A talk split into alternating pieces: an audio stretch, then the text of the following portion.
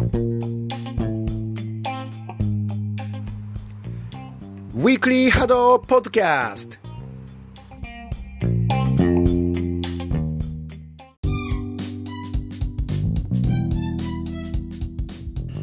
どうも暫定パーソナリティの岸本です。スプリングカップがですねこの間終わったのでオフかなと思ってたんですけど今日ニュージェネレーションカップの第2弾が開催されたんですよね。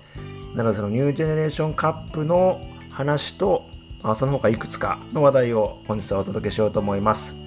まずはスプリングカップ終了後のですね、ランキング更新があったので、そのランキングをですね、全部発表していきたいと思います。1位はスプリングカップ優勝したアークエースがね、変わらず独走しています。えー、続けて2位がミスター、3位がユニコーン、4位がゴナ東京、5位ヒブリス、6位が四高高血ダックス、7位が火花、8位和心、9位野獣と美女、10位帝国ペンギン、11位福岡第一高等学校 A チーム、12位エクスペンダブルズ、13位フ。ェンリル、14位幕府、15位が福岡第一高等学校 C チーム、16位が AT ラボ、17位が東風ライカ、18位が福岡第一高等学校の B チーム、19位が成人とこ、20位がラフモンスターズ、21位が酒数、えー、同じく21位がロンドです。いや、1位はですね、まあ、まあ、当然とはやっぱ当然なんですけど、スプリンカップを優勝したアークエスがそのまま独走しています。えー、順位が上がったチームは2位に上がったミスター、それから4位に上がったゴナ東京、で、えっと、7位に上がった火花、あとが11位に上がった福岡第一高等学校 A チームですね。なので、やっぱりスプリングカップで、まあ、好成績を残したり出場したチームが順位を上げたのかなという感じでした。これがね、夏、まあ、なかなかこうアークエースのところをね、あのー、変えていくのはなかなか難しいとは思うんですけれども、それ以外のところがどんな風に変動していくのかっていうのが、ね、夏以降楽しみじゃないかなと思います。そして、先ほど少しだけ話に上がったニュージェネレーションカップの第2弾が本日開催されました。え出場チームがデボレ・クラウン、ロンド、ラフモンスターズ、アイリス、シムシャム。これ結成からまだ日が浅いチームがあの出場する大会というくくりではあるんですけれども、どのチームにもコーチがついていてですね、アークエスの翔選手、リュウ選手、ユニコーンの響選手、ヒブリスのコディ選手、四国高血ダックスのコト選手がそれぞれコーチについて、え5チームが出場していました。え、まず結果ですが、優勝ラフモンスターズ、準優勝がデボレ・クラウン、第3位がロンドでした。残念ながら決勝トーナメントに上がれなかったシムシャムと惜しくも入賞に届かなかったアイリス含めて全体的に前回のニュージェネレーションカップよりもレベルが上がったんじゃないかなという印象でした。どのチームも5壁がいて、でラフモンスターズは4321と5311っていうステータスの差がある両サイドのアタッカーで、他は3チームが5221が両サイド。シムシャムが4231が両サイドっていう各チームのステータスでした。シムシャムに関しては、シールドも割れて、球数も使って攻撃できるというステータスで、ラフモンスターズとその他の 3, 3チームに関しては大きさと速さっていう違いでもあると思うし、シールド割りをね、チームでやるのか、それとも1人はアタッカーに集中するのかという違いでもあるのかなと思いました。個別の試合についてはね、決勝だけ話そうと思うんですけど、決勝のカードはラフモンスターズ対デボレ・クラウンの組み合わせで、ラフモンスターズが2戦連取して見事優勝しました。1本目に関しては、ラフモンスターズのね、球の大きさとか、あとはもう個人の、えーと、回避力、得点力、個人力で取ったっていうような印象で、2本目に関しては、序盤でね、こう真ん中に集めていくっていう狙いがハマったように思いました。どっちの試合もあのラフモンスターズはね、序盤で真ん中にこう球をね、集めているんですけど、1本目のデボルクラウンの、えー、コウキ選手がそこをしのいで、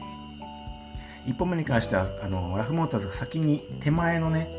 えーと、ステータスで言うと4321のイカハチ選手の方に貼ったシールドには合わせずにシールド割り切って奥に貼った2枚目のところからデボルクラウンが合わせて貼っていっていたので試合の流れとしてはデボレクラウンの方がすごい良かったと思うんですよね。ラフモンスターズからするとあの奥のタコちゃん選手が5311っていうアタッカーに専念するようなステータスなので相手がシールドをこう余分に消費せずにそっち側にねそっち側の方に先に合わせて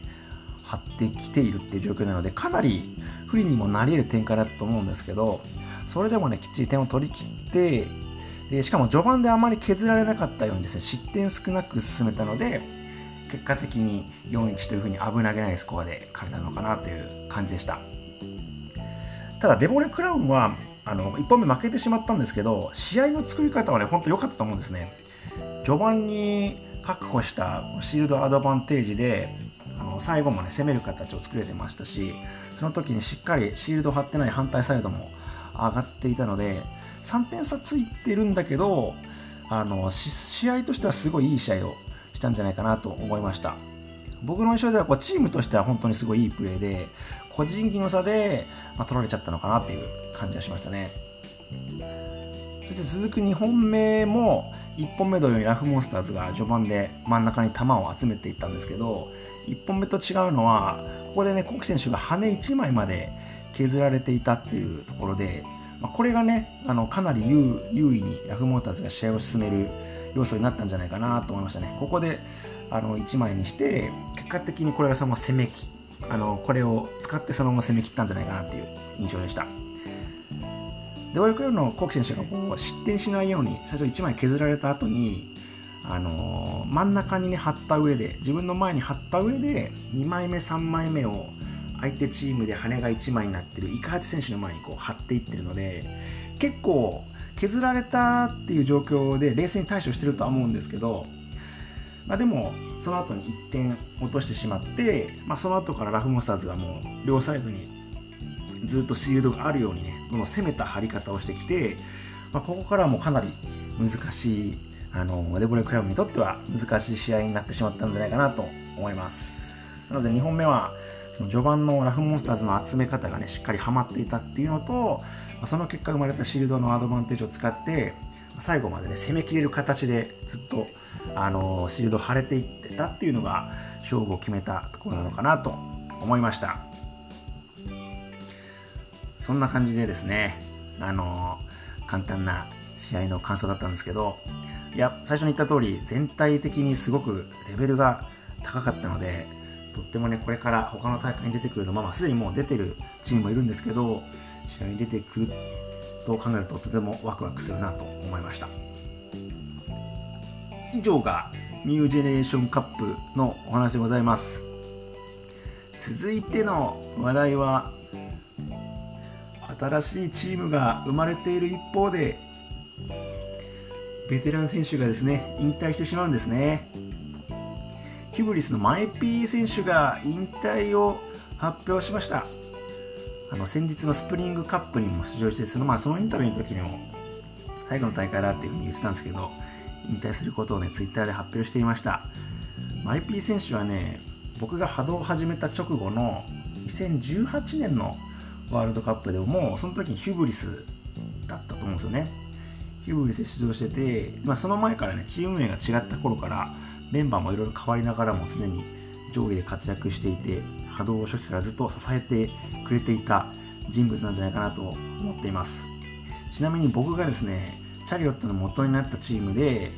当時の公認チームの条件であったビギナーズカップという大会を、まあ、優勝して、まあ、条件達成したはいいもののですね年明けたらメンバーがこう個人の都合でいなくなっちゃうなっていうことが分かっていたのであのチームを続けるかどうかっていうので、実は迷っていたことがあったんですけど、その時にヒュブリスが実はメンバー募集したんですよ。ちょっと応募してみようかなと考えて、あの結局応募せずにですね、チャリオットで公認登録してチーム続けることにしたなんてこともあったんですけど、いやもうそれ3年以上も前なんですよね。めちゃくちゃ懐かしいですね。あのマイピー選手はこう選手を、あの選手としては活動しないようなんですけれども、あのー、ね、他の選手を育成していくということなので、また波動している姿を見ることはあるかと思うんですけども、ひとまずね、マイピー選手自身のあの選手としてはお疲れ様でした。でですね、あの、マイピー選手じゃなくて僕が始まる前からこう波動をプレイして支えてくれてる人ってのは本当にたくさんいてですね、まあ、今回はマイピー選手のことを取り上げましたけど、まあ、このポッドキャストにはね、まあ、やってない時期がたくさんあるようにですね、たくさん抜けがあるので、全然あの取り上げていないんですけども、いやもうそれ以外にもね、たくさんこう、させてくれた人たちがいて、わちゃわちゃピーポーだったりとか、あの、穴土だったりとか、スラムディーバだったり、マックスファクターとか、性別マイクとかね、あとまあチームじゃなくても個人でもたくさんいるわけですよ。当然今も続けているチームや個人もいますし、まあそれ以降の、ね、新しく始めた人っていうのもいると思うんですけど、これまでね、プレイしてくれた人たちがいた、いなのいなかったら、波動はこう続いてないっていう可能性があると思うんでね、いや、本当にありがとうございますというのをこの場で言わせていただきます。そして、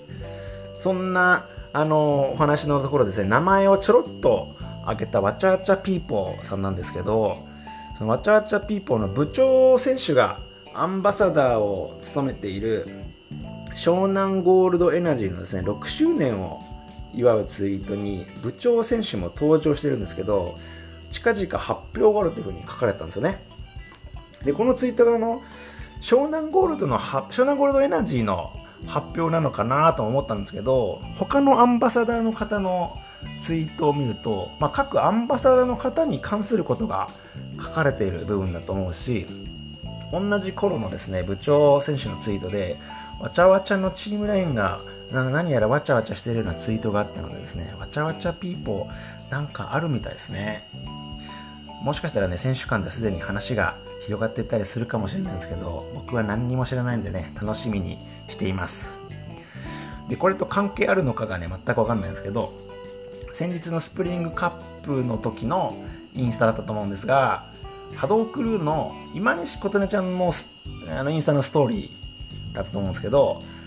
穴津でね、活躍していた慎太郎くんも、えっ、ー、と、解説していたビッグ選手と、えっ、ー、と、今西琴音ちゃんと、同じくクルーの、あの、まやちゃんと一緒に映ってたんですよね。